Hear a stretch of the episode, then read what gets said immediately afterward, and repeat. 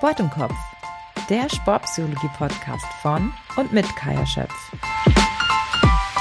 Hallo und herzlich willkommen bei Sport im Kopf und hallo und herzlich willkommen zurück an diejenigen Zuhörer und Zuhörerinnen, die jetzt schon öfter dabei waren.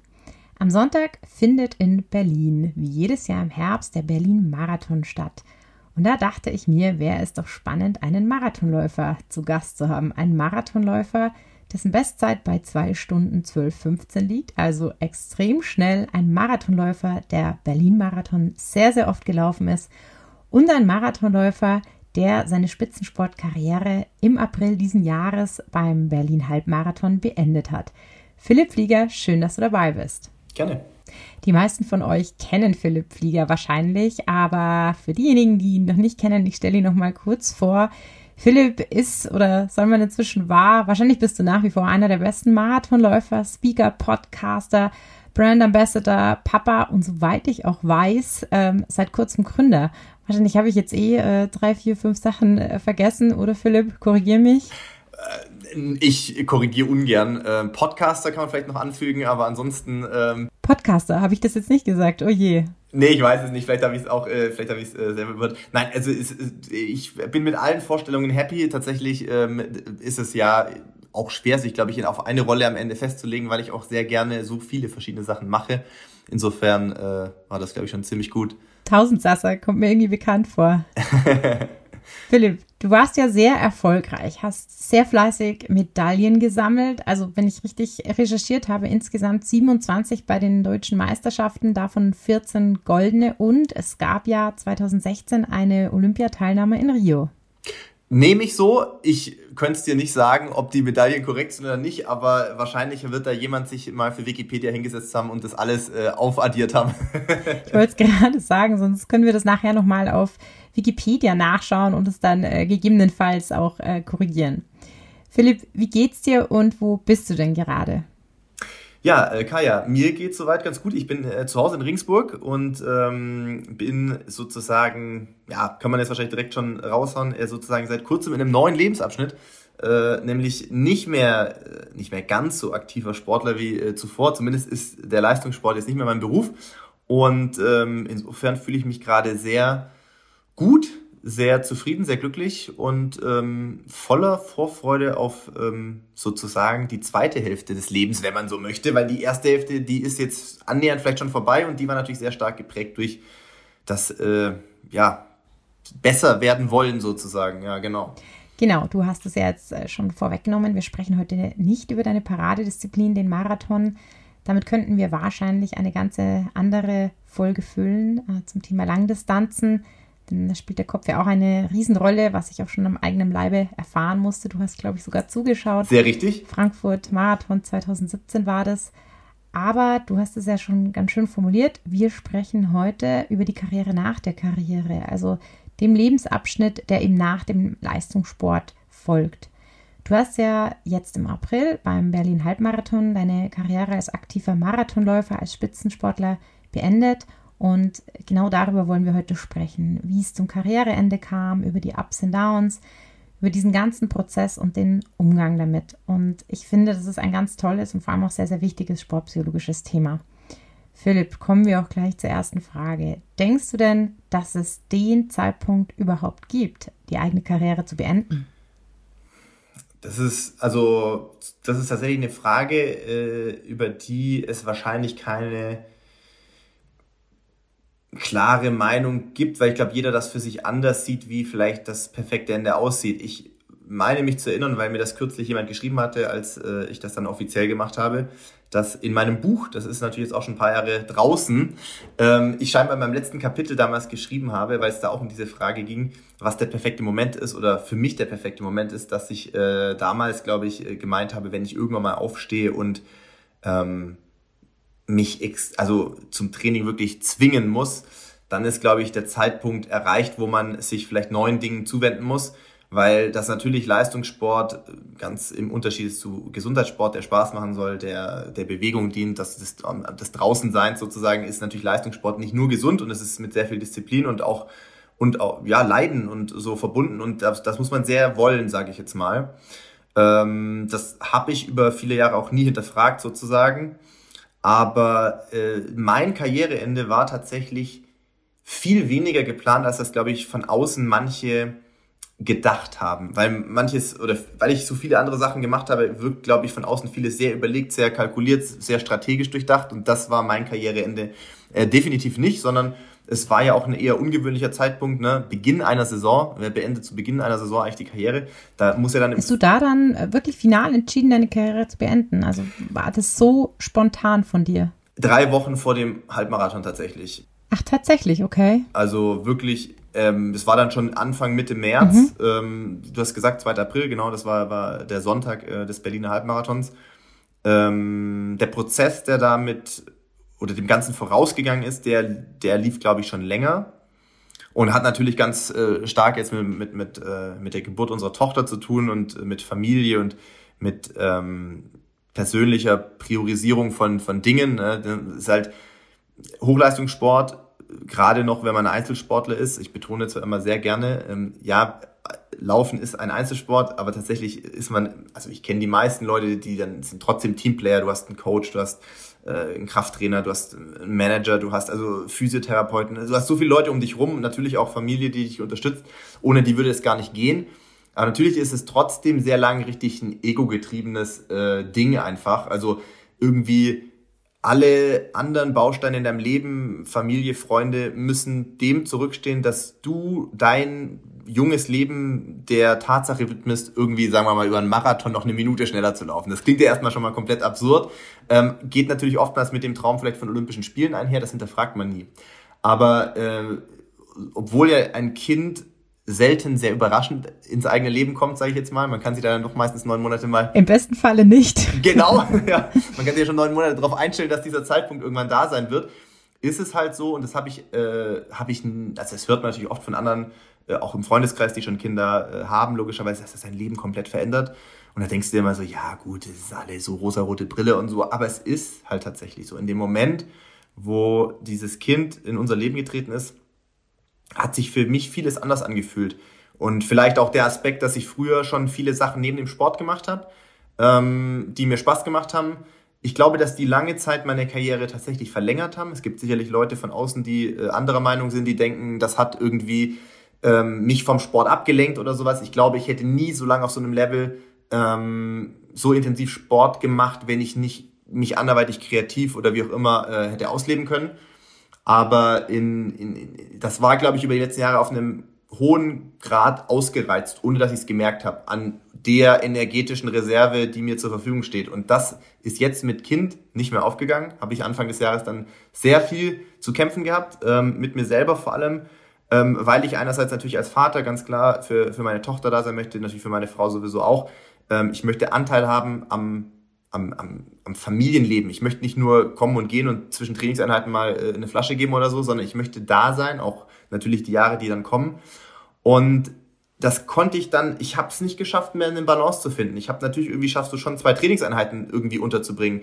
Du schaffst dir vielleicht am Tag drei, vier Stunden rauszuschnitzen die du dann auch äh, Zeit hast für deine Tochter. Aber ich habe natürlich auch viele andere Projekte und Sachen mit Partnern, die auch eine gewisse Vorarbeit brauchen. Und das habe ich dann oft nachts gemacht. Und dann ähm, muss ich sagen, mit fünf, sechs Stunden Schlafen irgendwann hat das halt nichts mehr mit Leistungssport zu tun und gab dann auch schon gewisse, ähm, ich sag mal, Symptome, die darauf hindeuten, dass das nicht mehr so gesund ist, einfach. Ähm, wo du einfach irgendwann Dauerkopfschmerzen hast, wo du irgendwann äh, kreislaufmäßig irgendwie komische ähm, Herzrasen und sowas hast, äh, Stresssituationen, wo auf einmal du bist nur noch.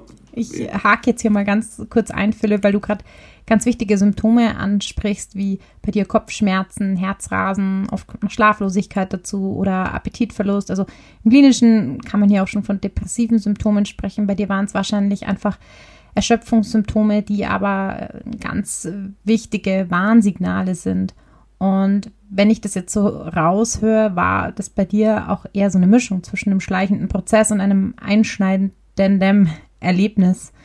Und ich glaube, so ist es auch ganz oft, dass es gar nicht so den richtigen Zeitpunkt gibt, sondern dass einfach irgendwann ähm, viele verschiedene Dinge zusammenkommen, vielleicht sich bestimmte Gedanken schon entwickelt haben und dann noch ein Ereignis passiert, wo man dann merkt, okay, jetzt wird es einfach irgendwie zu viel. Du hast jetzt am Anfang deiner Antwort was ganz Spannendes gesagt, das perfekte Karriereende. Und das ist so eine typische Leistungssportler-Antwort, weil natürlich viele Leistungssportler auch Perfektionisten sind. Die Frage ist natürlich, gibt es überhaupt das perfekte Ende?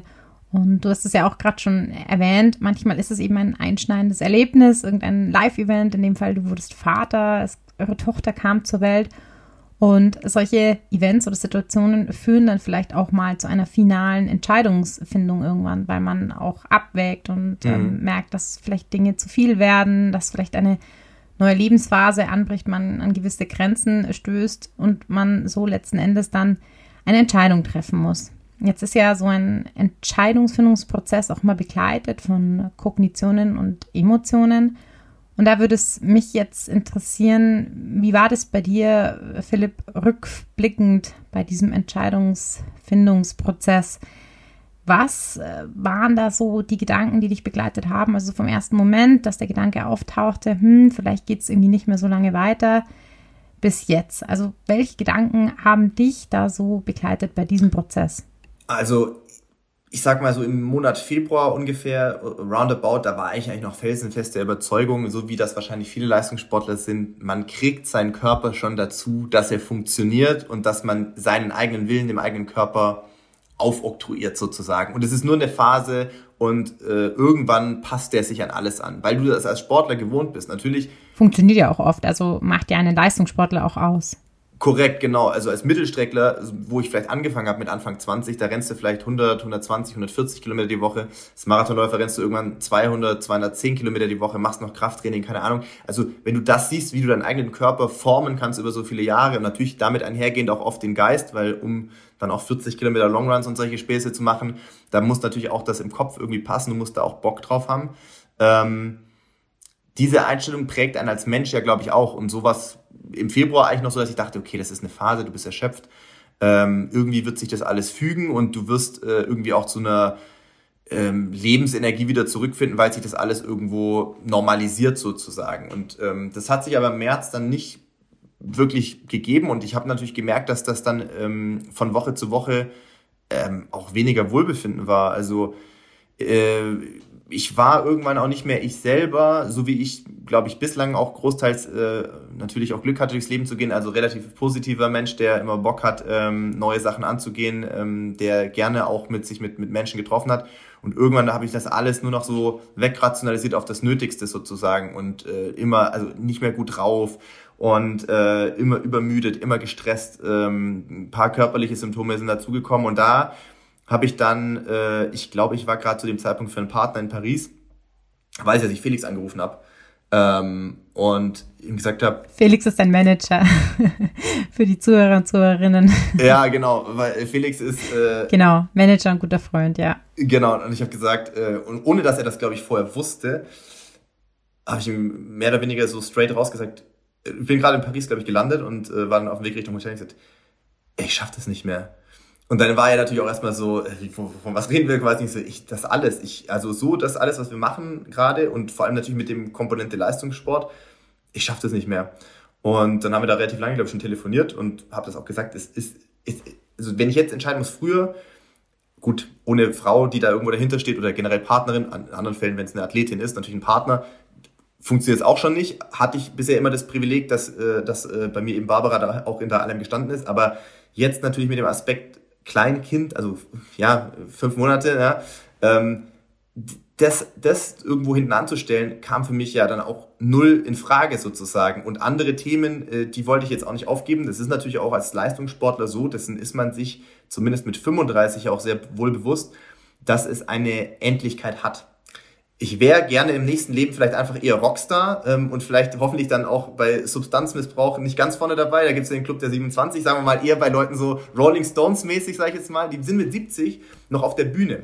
Die habe ich vor kurzem noch gesehen im Olympiastadion. Genau. Also was für ein Segen muss es sein, wenn du deine, dein Hobby, deine Leidenschaft zum Beruf machen kannst und das tatsächlich bis ins hohe Alter fortführen kannst. Klar, Künstler auch, geht's da auch. Bei Sportlern geht's nun mal nicht, weil irgendwann einfach ähm, ein gewisser, ich sage jetzt mal körperlicher Verfall, das klingt jetzt hart, aber natürlich kannst du nicht dein ganzes Leben auf diesem Leistungsniveau operieren. Limitiert natürlich, klar. Genau. Das heißt, diese Endlichkeit des Seins für Sportler, die wird einem irgendwann relativ früh bewusst. Und dass es dann nach dieser sehr intensiv geprägten Sportlichkeit ein, ein neues, anderes Leben geben muss, ist den meisten klar. Die wenigsten werden von dem leben können, was wir während unserer Sportkarriere verdient haben. Ähm, bis auf natürlich Ausnahmen, klar, die üblichen Verdächtigen, Fußball, Formel 1, Tennis, whatever, Golf. Ähm, und ich glaube, dass es viel noch Angst macht, was kommt danach. Ähm, da ich wollte gerade fragen, war das bei dir auch ein Thema? Klar. Also okay, was kommt nach der Karriere? Thema Existenzängste? Voll. Also, ähm, ich, die, diese Phase, von der ich sprach jetzt in Paris, ja. ähm, war einerseits so, dass ich gesagt habe, ich glaube, das geht nicht mehr lange so weiter, beziehungsweise wird einfach irgendwann ungesünder und ähm, ich bin ja auch dann kein Segen für, für Freunde und Familie und im Umkreis. Man ist ja dann nicht mehr irgendwann man selbst. Man funktioniert nur noch, man ist so ein Schatten seiner selbst, eine Hülle so. Und ähm, das zu ändern, war mir klar, dass ich da was machen muss. Auf der anderen Seite ist aber auch so, und das ist genau, das schließt ja nahtlos an, äh, Thema Existenzängste, was kommt danach? Also was machst du danach? Es gibt, ähm, also ich bin gewohnt, das geht auch, spreche wahrscheinlich auch für ganz viele Sportler, die das irgendwann mal zum Beruf gemacht haben. Da fällt halt erstmal äh, die komplette Struktur weg, oder? Genau. Du hast sehr klare Saisonpläne genau. gehabt, Trainingspläne, nach denen du gelebt hast, diese, genau wie du sagst, sehr viel Disziplin, sehr viel Struktur aber auch aus monetären Gesichtspunkten. Ich weiß, wie es ist, wenn man von sehr wenig Geld leben muss. Gell? Beginn, sage ich mal, Ende Studium, Anfang der Entscheidung, man möchte das für einige Jahre äh, zum Lebensmittelpunkt machen, man möchte diesen Traum von Olympischen Spielen verwirklichen. Da weiß ich, wie es ist, wenn man mit sehr wenig Geld auskommen muss. Der Unterschied ist nur, da bist du Mitte 20 und hast keinerlei Verantwortung, außer für dich selbst. Jetzt mit Mitte 30 sieht das anders aus. Letztes Jahr Haus gebaut, äh, jetzt Vater geworden. Natürlich hat man da auch äh, ganz andere ähm, ja, Verpflichtungen und Verantwortungen. Verpflichtungen, Verantwortungen, du sagst es, ähm, die da im Hinterkopf mit reinspielen. Und das ist schon ein großer Unsicherheitsfaktor gewesen, wo ich mich, wo mich sicherlich auch noch ein, zwei Wochen haben zögern lassen, dass diese Entscheidung für mich selber auch anzunehmen und gegebenenfalls dann auch bereit zu sein, das zu kommunizieren, weil ähm, ich ja nicht wusste, was danach kommt. Ich bin bisher, glaube ich, äh, oder in den letzten Jahren kann ich, darf ich mich nicht beschweren. Ich glaube, ich äh, habe da immer ähm, Glück gehabt in der Wahl mit Partnern, die in mir, glaube ich, häufig auch mehr gesehen haben als einen reinen Athleten.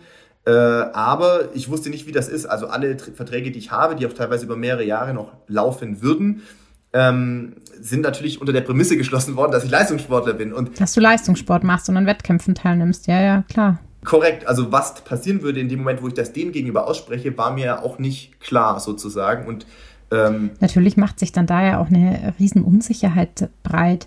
Es entstehen bestimmte Gedanken, man hat vielleicht auch Sorgen und diese negativen Gedanken machen ja auch was mit einem. Aus Gedanken entstehen ja auch immer Gefühle und Emotionen und wie du schon sagst, wenn man dann gereizt reagiert, ähm, mit Ängsten umgehen muss, dann weißt du unterm Strich als Sportler, dass du mit diesen Unsicherheitsfaktoren eigentlich auch gar keinen Leistungssport mehr ausführen kannst. Voll. Also es gab sehr, sehr wenig Trainingseinheiten ähm, in dieser Phase, die sich angefühlt haben wie sonst, geschweige denn die Ergebnisse gezeigt haben wie sonst. Also wir haben in der Phase auch eine Leistungsdiagnostik in Berlin gemacht, die war, also sie war jetzt keine Vollkatastrophe, aber sie war trotzdem sagen wir Minimum 10% unter dem, was normalerweise zu dieser Trainingsphase sinnvoll wäre, sage ich jetzt mal, oder erwartbar wäre.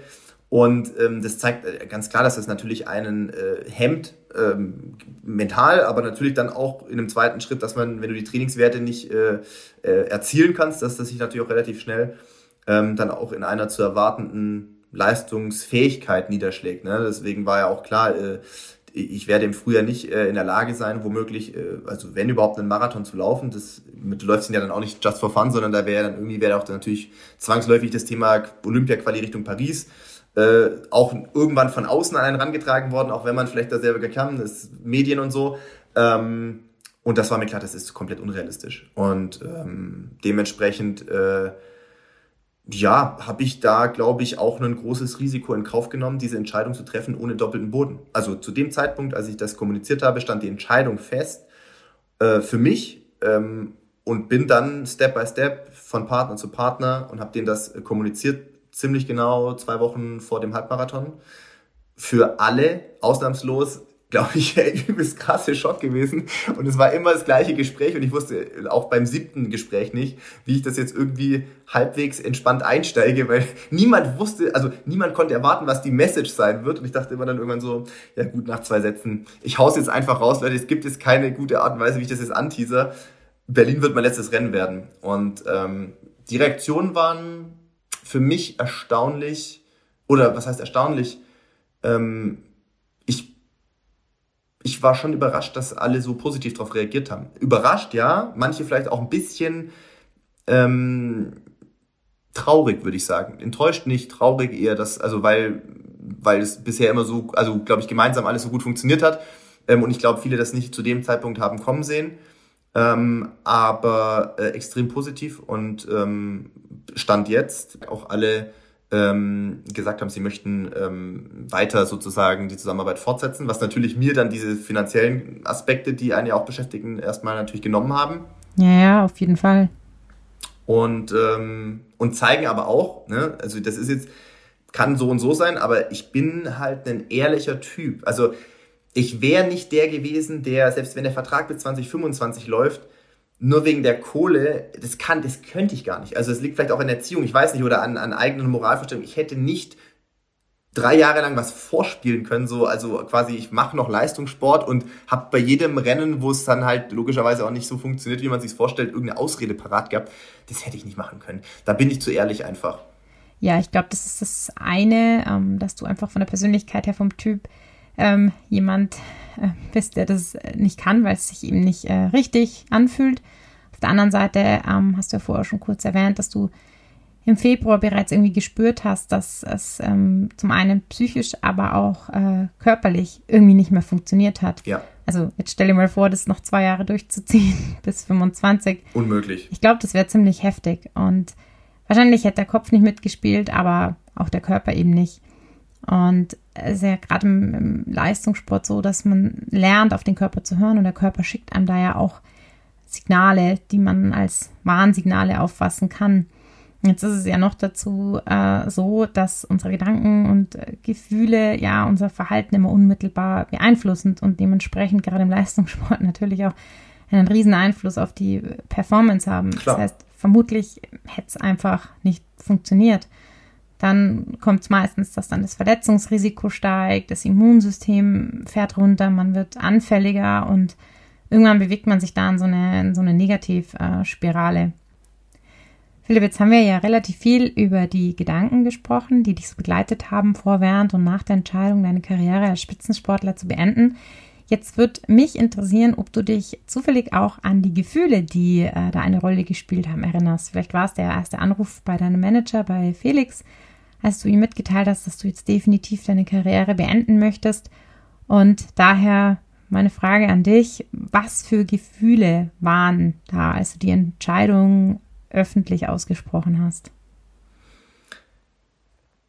Da gab es zwei Gefühlslagen. Die eine dominiert. Die dominierende war sicherlich Befreiung. Ähm, es hat sich befreiend angefühlt, das mal auszusprechen. Ähm, gleichzeitig ähm, habe ich mich, glaube ich, gerade Felix gegenüber äh, schwer getan, das ihm zu sagen, weil ich trotz alledem, der macht natürlich tausend andere Sachen neben dem, was er für mich macht, aber ich auch eine gewisse Verantwortung ihm gegenüber empfinde sozusagen. Und ähm, äh, natürlich wir zusammen arbeiten auch und er natürlich auch äh, über mich natürlich auch ähm, logischerweise einen Teil seines Lebensunterhalts bestreitet. Und zu dem Zeitpunkt wussten wir nicht, wie das weitergehen wird. Hätte auch ich nicht sagen können. Also ich bin sicherlich, wie gesagt, Hardcore-Optimist, sonst hätte ich, glaube mein Leben in vielen Richtungen auch äh, andere Entscheidungen getroffen. Aber bei der Nummer, da, du hast keine Erfahrungswerte. Also ich habe viele auch risky Sachen irgendwie in meiner Laufbahn gemacht, äh, sportlich, wie aber auch ähm, dann irgendwann, wenn man so will, in, in, in, in Vertrags- oder Business-Entscheidungen. Und das ist sehr oft belohnt worden. Aber bei der Nummer war ich mir natürlich auch zu 0,0 sicher, was passieren wird. Ich kenne nicht so viele, bei denen das jetzt dann scheinbar mehr oder weniger nahtlos in so eine Geschichte übergleitet sozusagen, äh, wo du dir die Selbstständigkeit erhalten kannst, wo du äh, mehr oder weniger ähnliche Aufgabenfelder haben wirst zukünftig, ähm, in einer gemeinsamen Zusammenarbeit wie früher, nur ohne dass du jetzt mit einer Startnummer an der Brust noch drei, vier, fünf, sechs, sieben, acht, keine Ahnung, Rennen im Jahr laufen musst, darfst, wie auch immer. Ähm, und deswegen großteils auf jeden Fall Befreiung. Ich weiß auch noch, dass ich nach den Tagen in Paris am Rückflug irgendwie die Zeit im Flieger nochmal das alles durchdacht habe und gesagt habe, nee, es ist richtig. Es ist richtig, wie ich es entschieden habe. Ähm, was jetzt kommt, liegt nicht alles in meiner Hand. Ähm, aber es hat sich schon nach Erleichterung angefühlt.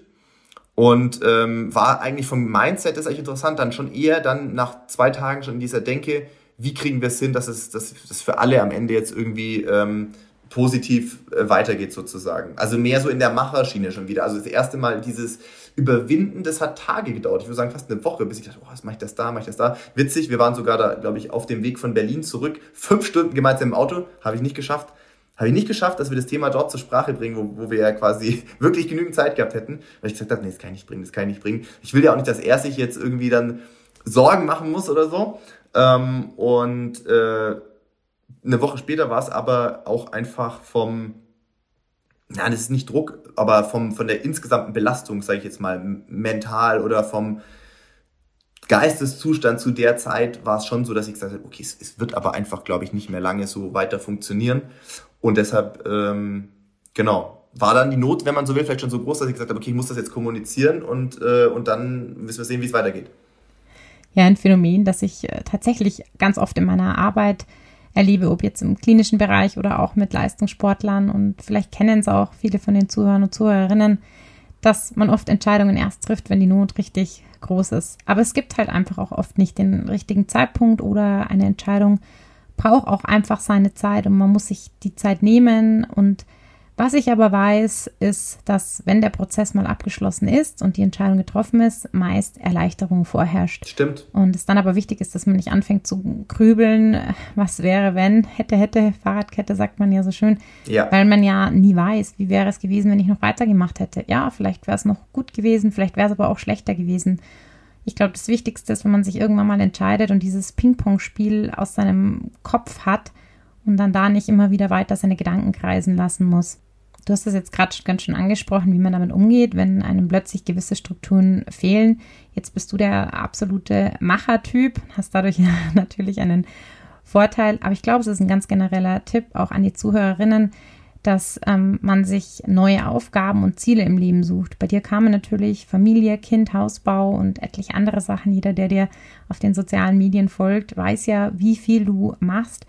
Aber ich glaube, ähm, jeder, der darüber nachdenkt, im Leistungssport seine Karriere vielleicht zu beenden oder auch ja, gewisse andere äh, Dinge im Leben beenden und äh, neue Wege gehen möchte, es hilft definitiv, sich vorab parallel schon mal gewisse weitere Säulen aufzubauen.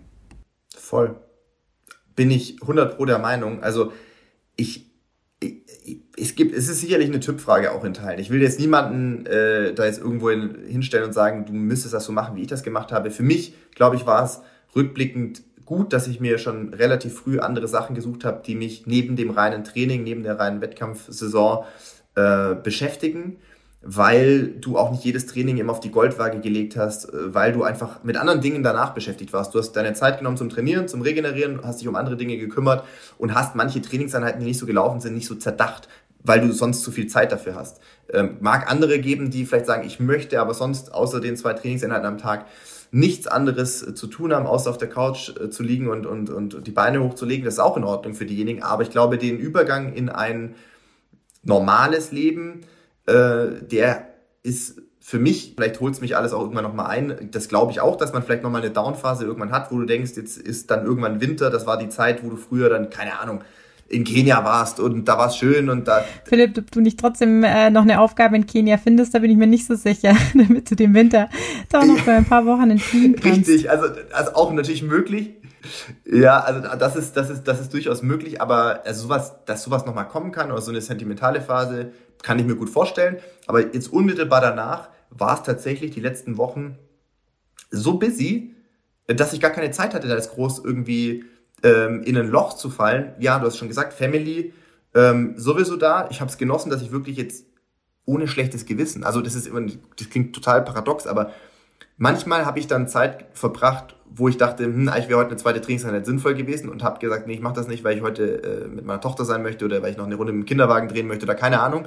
Ähm, da hast du dich dann irgendwie ein bisschen schlecht gefühlt, dass du nicht trainiert hast. Teilweise habe ich dann manchmal trainiert und dachte mir, was mache ich hier gerade? Ich möchte eigentlich lieber gerade zu Hause sein.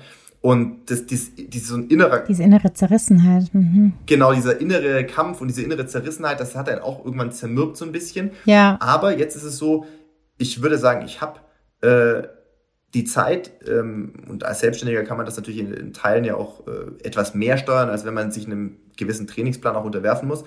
Ähm, ich habe die Zeit auf jeden Fall für Family. Gleichzeitig waren aber auch so viele ja, irgendwie Projekte in der Pipeline, die wir jetzt relativ schnell noch gemacht haben. Hamburg-Marathon haben wir so, eine, so einen Livestream äh, produziert und äh, inhaltlich gestaltet. Das mit meinem Podcast-Partner mit Ralf Scholz zusammen gewesen. Ich war jetzt äh, bei Adias bei einer größeren Aktion eingebunden. Das lief jetzt auch schon einige Wochen bis dahin. Also es war jetzt so, dass du trotzdem täglich du hattest zu tun. Also es war jetzt nicht so, dass du dich gedacht hast, ich stehe jetzt morgens auf und oder du liegst morgens im Bett und denkst dir so, ja, ja, ja. Puh, wie fülle ich jetzt heute meinen Tag so ungefähr? Das, den Moment gab es zumindest in den letzten vier Wochen zu keiner Sekunde. Zumindest bei dir nicht. Und das ist ja auch gut. Ähm, das ist ja auch Typsache und sicherlich ein Riesenvorteil, den du hast. Ähm, da tickt natürlich auch jeder total unterschiedlich. Jetzt muss man nicht wie du irgendwie sich schon äh, zig Sachen parallel aufbauen, aber aus Erfahrung kann ich sagen, dass es gerade im Leistungssport schon wichtig ist, ähm, im Nachwuchsbereich, aber auch im Profibereich, sich vielleicht parallel schon mal einen Plan B zu überlegen oder zumindest die eine oder andere Sache parallel ähm, auszuführen, weil es geht ja nicht nur darum, ähm, dass man über das Karriereende nachdenkt, sondern man kann auch mal verletzt sein, man kann auch mal ausfallen.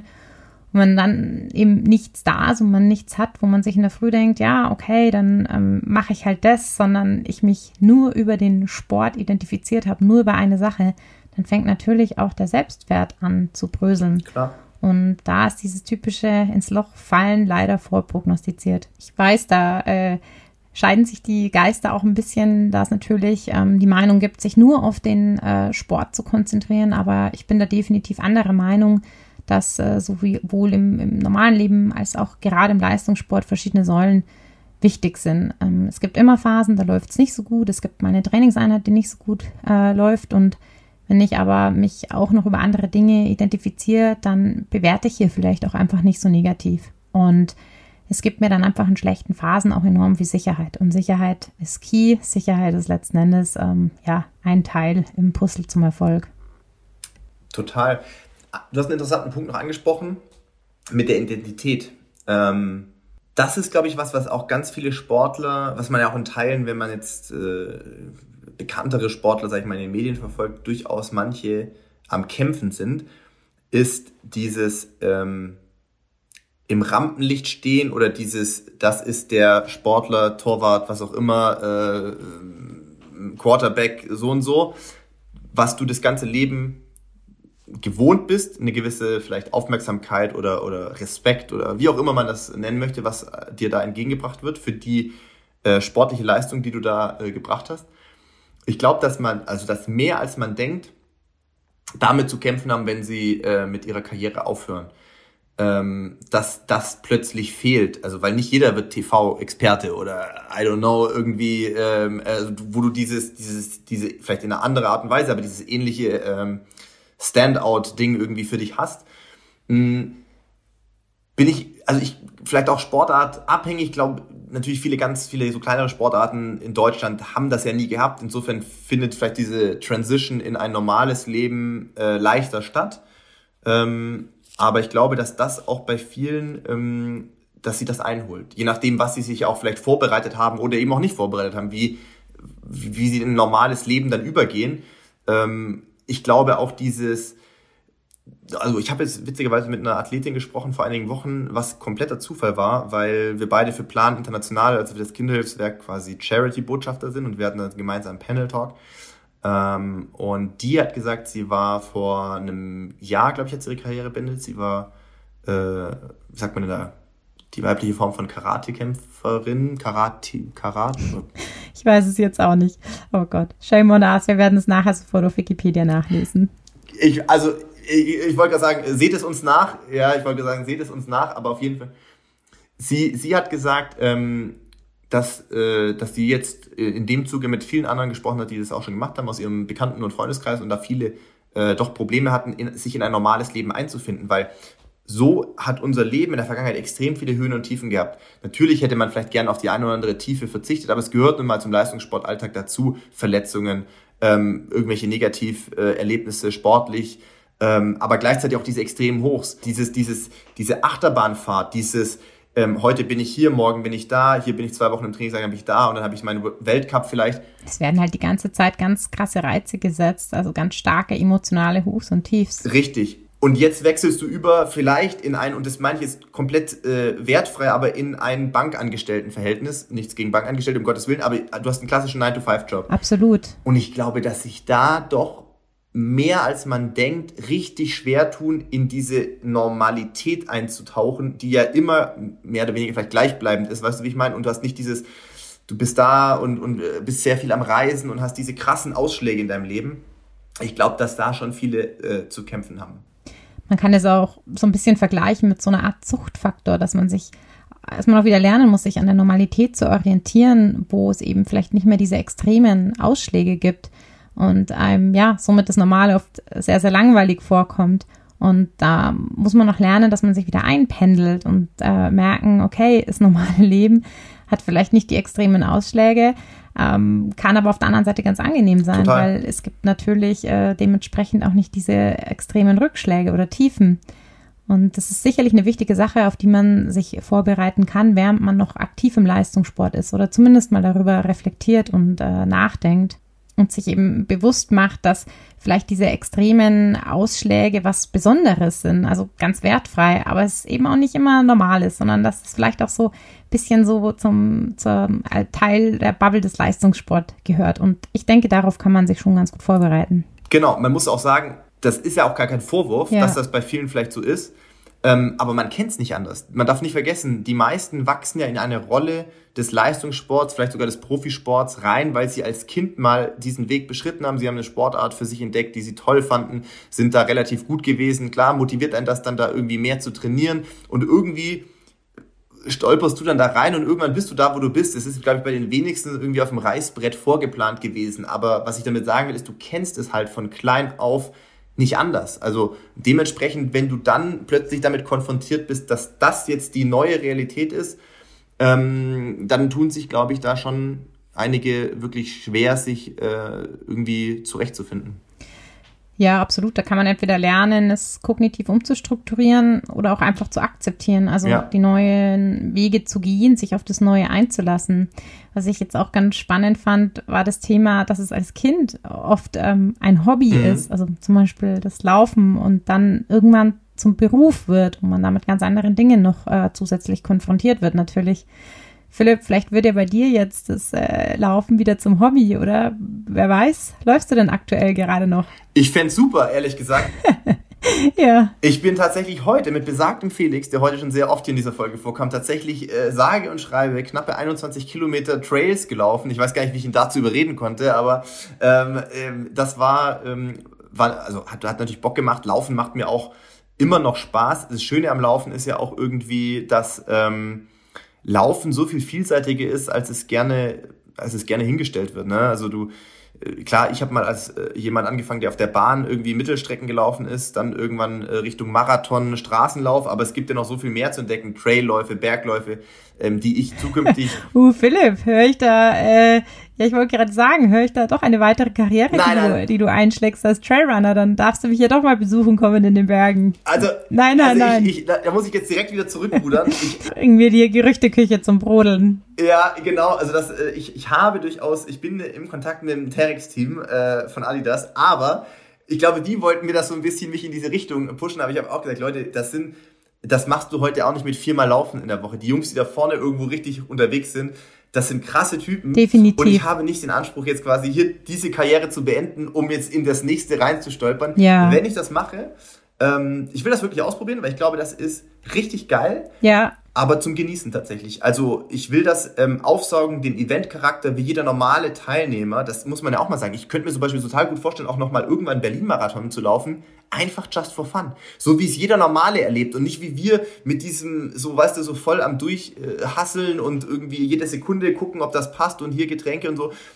Laufen ist so viel vielseitiger und ich glaube, diese, diese Vielseitigkeit zu erleben, da habe ich eigentlich schon noch Bock drauf. Es gibt Team-Events, ja, es gibt auch hier Infinite Trails in Bad Gastein, da könnte man, wenn Felix Bock hätte. Richtig, richtig. Da plane ich auch seit Jahren mal mitzulaufen. Philipp, vielleicht äh, klappt es irgendwann mal äh, mit uns ja. beiden dort am Infinite Trails und dann hecheln wir einem Janusz Kowalczyk hinterher und schauen mal. Richtig, ich wollte gerade sagen, wir werden da sicherlich äh, gemäßigtere äh, Pace anschlagen, aber sowas kann ich mir total gut vorstellen und äh, auch aus natürlich medizinischen Gründen muss man fairerweise vielleicht auch noch anfügen, äh, wenn man so lange äh, exzessiven Ausdauersport betrieben hat, äh, wäre es auch unverantwortlich, ähm, von heute auf morgen äh, nicht mehr zu laufen, einfach auch aufgrund der Herzgröße.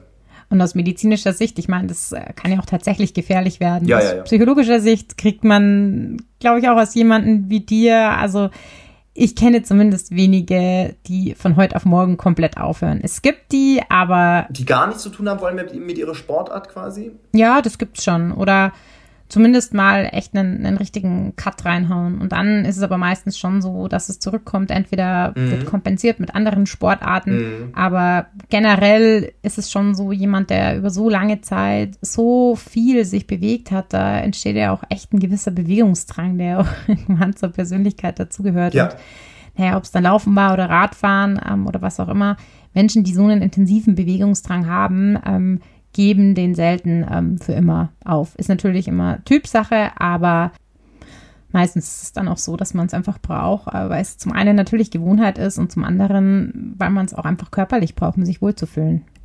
Philipp, jetzt kommen wir langsam dem Ende zu. Ich weiß ja, du bist ein sehr selbstreflektierter Mensch und ähm, sehr offen, auch im Gespräch ähm, und der ja, offenen Kommunikation mit anderen Menschen, aber Hast du dir mal bezüglich mentaler Themen zum Beispiel Rat bei einem Sportpsychologen oder Mentalcoach gesucht? Äh, bislang tatsächlich nicht. Ähm, wobei ich ähm, da jetzt nie ein Aber tatsächlich dagegen hatte oder sowas. Es hat sich irgendwie nie so richtig ergeben. Ähm, wir hatten mal kurzzeitig, glaube ich, als ich noch in Regensburg auch im Verein war, äh, gab es das Bestreben von Vereinsseite, da jemanden quasi für das, für das Top-Team, wenn man so will, ähm, dazu zu holen ich, der war auch einmal in Regensburg. Das, ich fand es tatsächlich sehr cool. Ähm, ich weiß nicht, warum das nicht äh, vertieft wurde. Wir sind leider natürlich hier auch so ein bisschen abseits von jeglichen Olympiastützpunkten. Ähm, sonst ist das ja auch so ein Angebot, was, glaube ich, da inzwischen wahrscheinlich üblich ist. Ja, ja, eigentlich inzwischen jeder Olympiastützpunkt. Genau. Ja, ja. Ähm, aber habe während meiner aktiven Karriere tatsächlich bislang ähm, nie ernsthaft ähm, verfolgt, leider, muss man eigentlich sagen. Also wer weiß, was möglich gewesen wäre, wenn ich das äh, tatsächlich vielleicht schon früher mal geholt hätte. Ähm, ich, also stehe der ganzen Sache grundsätzlich äh, sehr, sehr äh, offen eigentlich gegenüber. Ja, das glaube ich dir. Ich denke, das haben die Zuhörer und Zuhörerinnen jetzt auch in diesem Gespräch gemerkt, weil du ja total offen ähm, nicht nur über positive, sondern auch über negative Gedanken und äh, Gefühle gesprochen hast, was ich auch äh, total schön fand. Ja, Philipp, äh, die zweite letzte Frage. die letzte Frage ist ja immer so eine Lüge, gell? Ähm, du bist zwar ein bisschen jünger als ich, aber als Marathonläufer dann äh, doch bald ein, ein alter Hase. Jetzt mit äh, Karriereende warst du ja schon immer der Papa oder der Opa? War ich schon der Opa hier in der Szene, ja. der Opa schon? Ach ja. Ich war wirklich der, der, der Älteste, der noch, der Älteste, der hier noch unterwegs, äh, unterwegs war in, in, Deutschland tatsächlich, ja. Ja, das stimmt. Die sind alle noch mal einen äh, Tick jünger als du. Philipp, was würdest denn du deinen jungen Kollegen, Kolleginnen, Zuhörer, Zuhörerinnen raten, für die das Karriereende ähm, noch extrem weit weg ist? Also man denkt ja überhaupt nicht äh, darüber nach und das ist ja auch gut so, aber dann ist es doch schneller da, als man denkt und es kommt garantiert. Wir hatten ja heute schon ein paar Sachen, wie zum Beispiel die verschiedenen Säulen aufbauen, aber es wäre so zum Ende jetzt nochmal von dir ein Tipp, um vielleicht einen fließenderen Übergang ähm, zum Karriereende oder zum Leben nach der Spitzensportkarriere zu schaffen? Also ich würde, glaube ich, ähm, ich würde auf jeden Fall empfehlen, dass man, auch wenn Sport das, der Mittelpunkt unseres Lebens lange war sozusagen und das auch in der Phase äh, absolut seine Richtigkeit hat, ich würde trotzdem schauen, dass man nicht mit Scheuklappen irgendwie diese Phase durchläuft, mhm. weil die Zeit vergeht wahnsinnig schnell. Ähm, ist es wichtig, glaube ich, große Erfolge, wenn man sie denn feiern darf. Was natürlich das Optimum wäre, ja. Wirklich bewusst zu genießen. Ja. Habe ich in Teilen, glaube ich, zu wenig gemacht. Ähm, was mir auch erst die letzten Jahre kam, wie besonders manche Momente in so einer Laufbahn waren, ohne dass du das in diesem Moment erkannt hast. Ähm, dieses Dankbarkeitsgefühl für solche Momente sollte man äh, schon versuchen zu internalisieren. Du hast schon gesagt, Karrieren können gerade im Spitzensport durch Verletzungen, durch was auch immer extrem schnell vorbei sein. Jetzt mal davon ausgehen, dass man die Karriere zu einem selbstgewählten Zeitpunkt beenden kann.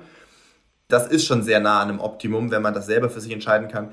Ich würde schon empfehlen, dass man, wenn man es schafft, lange dabei zu sein, auf dem Weg dahin ähm, versucht, wie gesagt, links und rechts mal zu schauen, was kann einem Spaß machen. Die Skillsets, die man erwirbt als Leistungssportler, können auf jeden Fall in der Berufswelt später spannend sein, aber du musst natürlich potenziell jemandem auch aufzeigen können, warum du in einem ersten Schritt eingestellt werden solltest. Und ich weiß, ich habe selber oft sagen wir mal eher widerwillig mein Studium zu Ende gebracht, aber ich glaube, irgendeine Art von Abschluss, egal ob es eine Ausbildung ist oder ein, ein Studium zu Beginn einer Karriere, das kann definitiv nicht schaden, weil das hast du zumindest mal irgendwo auf der Habenseite. Ob du in diesem Beruf arbeiten wirst, ist ja bei mir auch momentan, ich habe Politikwissenschaft studiert, sehe mich jetzt aktuell ganz weit weg von irgendwie politischen Sachen, habe da jetzt ja ein paar andere Themen, die ich verfolgen darf. Ähm, aber es wirkt. Sag niemals nie, Philipp. aber es wirkt erstmal gut, dass du ähm, auch auf dem Papier neben der Sportart was zu Ende gebracht hast. Definitiv. Und ansonsten ähm, glaube ich schon, dass auch Unternehmen ja. sehr ähm, interessiert sind, jemanden, der so lange so diszipliniert, so fokussiert äh, einer, einer einer Streben nach Exzellenz in dem, was man eben macht, wie auch immer die Sportart aussieht, auf jeden Fall gewertschätzt wird, weil man weiß, dass die Leute auch in der, in der Jobwelt ähm, sehr leistungsbereit sind. Also ich glaube, man sollte da versuchen, offen zu bleiben. Was es übrigens schön ist, ähm, ich war einige Jahre auch Sporthilfe gefördert, ähm, Stiftung Deutsche Sporthilfe. Und neben den monetären äh, Unterstützungen oder der monetären Unterstützung äh, ist es ganz cool, die haben, ach, jetzt fällt mir genau, die genaue Bezeichnung nicht ein, aber zweimal im Jahr gibt es normalerweise so, ähm, werden gewisse Athleten eingeladen für so eine Art Forum. Ähm, das ist auch nicht immer nur in Deutschland und da sind auch immer wieder, also total unterschiedliche Sportarten vertreten und immer ähm, Vertreter aus der Wirtschaft, Adidas-Vertreter waren dabei, ähm, Deloitte, keine Ahnung. Und man bringt die mal ein bisschen zusammen, um auch zu, denen zu zeigen, was können Berufsrealitäten sein, wie kommt man dahin, Kontakte natürlich zu knüpfen, um dann vielleicht auch einen tatsächlich, wie du schon gesagt hast, smoothen Übergang zu schaffen. Ja, ich glaube, das ist ganz wichtig, einfach dafür zu sensibilisieren, dass es auch einen danach gibt, also einen Lebensabschnitt nach dem Leistungssport und dass es äh, Dinge gibt, über die man sich auch identifizieren kann, außer den Leistungssport, dass man auch wertvoll ist, auch abgesehen von Ergebnissen. Absolut. Klar, zum Zeitpunkt des äh, Leistungssport ist das natürlich das Wichtigste, aber es gibt eben auch diese Zeit danach und dass man ein Gespür dafür entwickelt, dass man auch ein sehr gutes danach haben kann. Philipp, wir sind am Ende. Ich bedanke mich sehr, sehr herzlich, dass du dabei warst bei diesem Gespräch freue mich über diesen Austausch und würde mich natürlich äh, sehr freuen, dich auch mal wieder bald live persönlich zu sehen. Würde mich freuen. Trailrunning vielleicht? Ja, ähm, super gerne. Also äh, Kaya, ich bin äh, super gespannt auf äh, das Format, was du jetzt ja hier quasi gestartet hast. Ähm, äh, freue mich hier äh, in einer der ersten, in der ersten Staffel, wenn man so möchte. Ich weiß nicht, wie viele Staffeln du geplant hast, sozusagen überhaupt zu Gast sein zu dürfen. Ähm, aber ich finde das cool und bin äh, sehr gespannt, was äh, sozusagen auch die anderen Gäste, die du dir noch aussuchen wirst, äh, so zu erzählen haben. Ähm, ja, freue mich drauf. Ja, ich, ich freue mich auch total. Es bleibt definitiv spannend. Bisher waren nur Athleten und Athletinnen zu Gast, aber es wird natürlich auch bald Trainer geben, Ärzte, Physiotherapeuten, also wirklich jedem und jeder aus diesen Bereichen, die irgendwie mit dem Thema Sportpsychologie oder Leistungssport zu tun haben. Philipp, nochmal vielen herzlichen Dank. Ciao und bis zum nächsten Mal.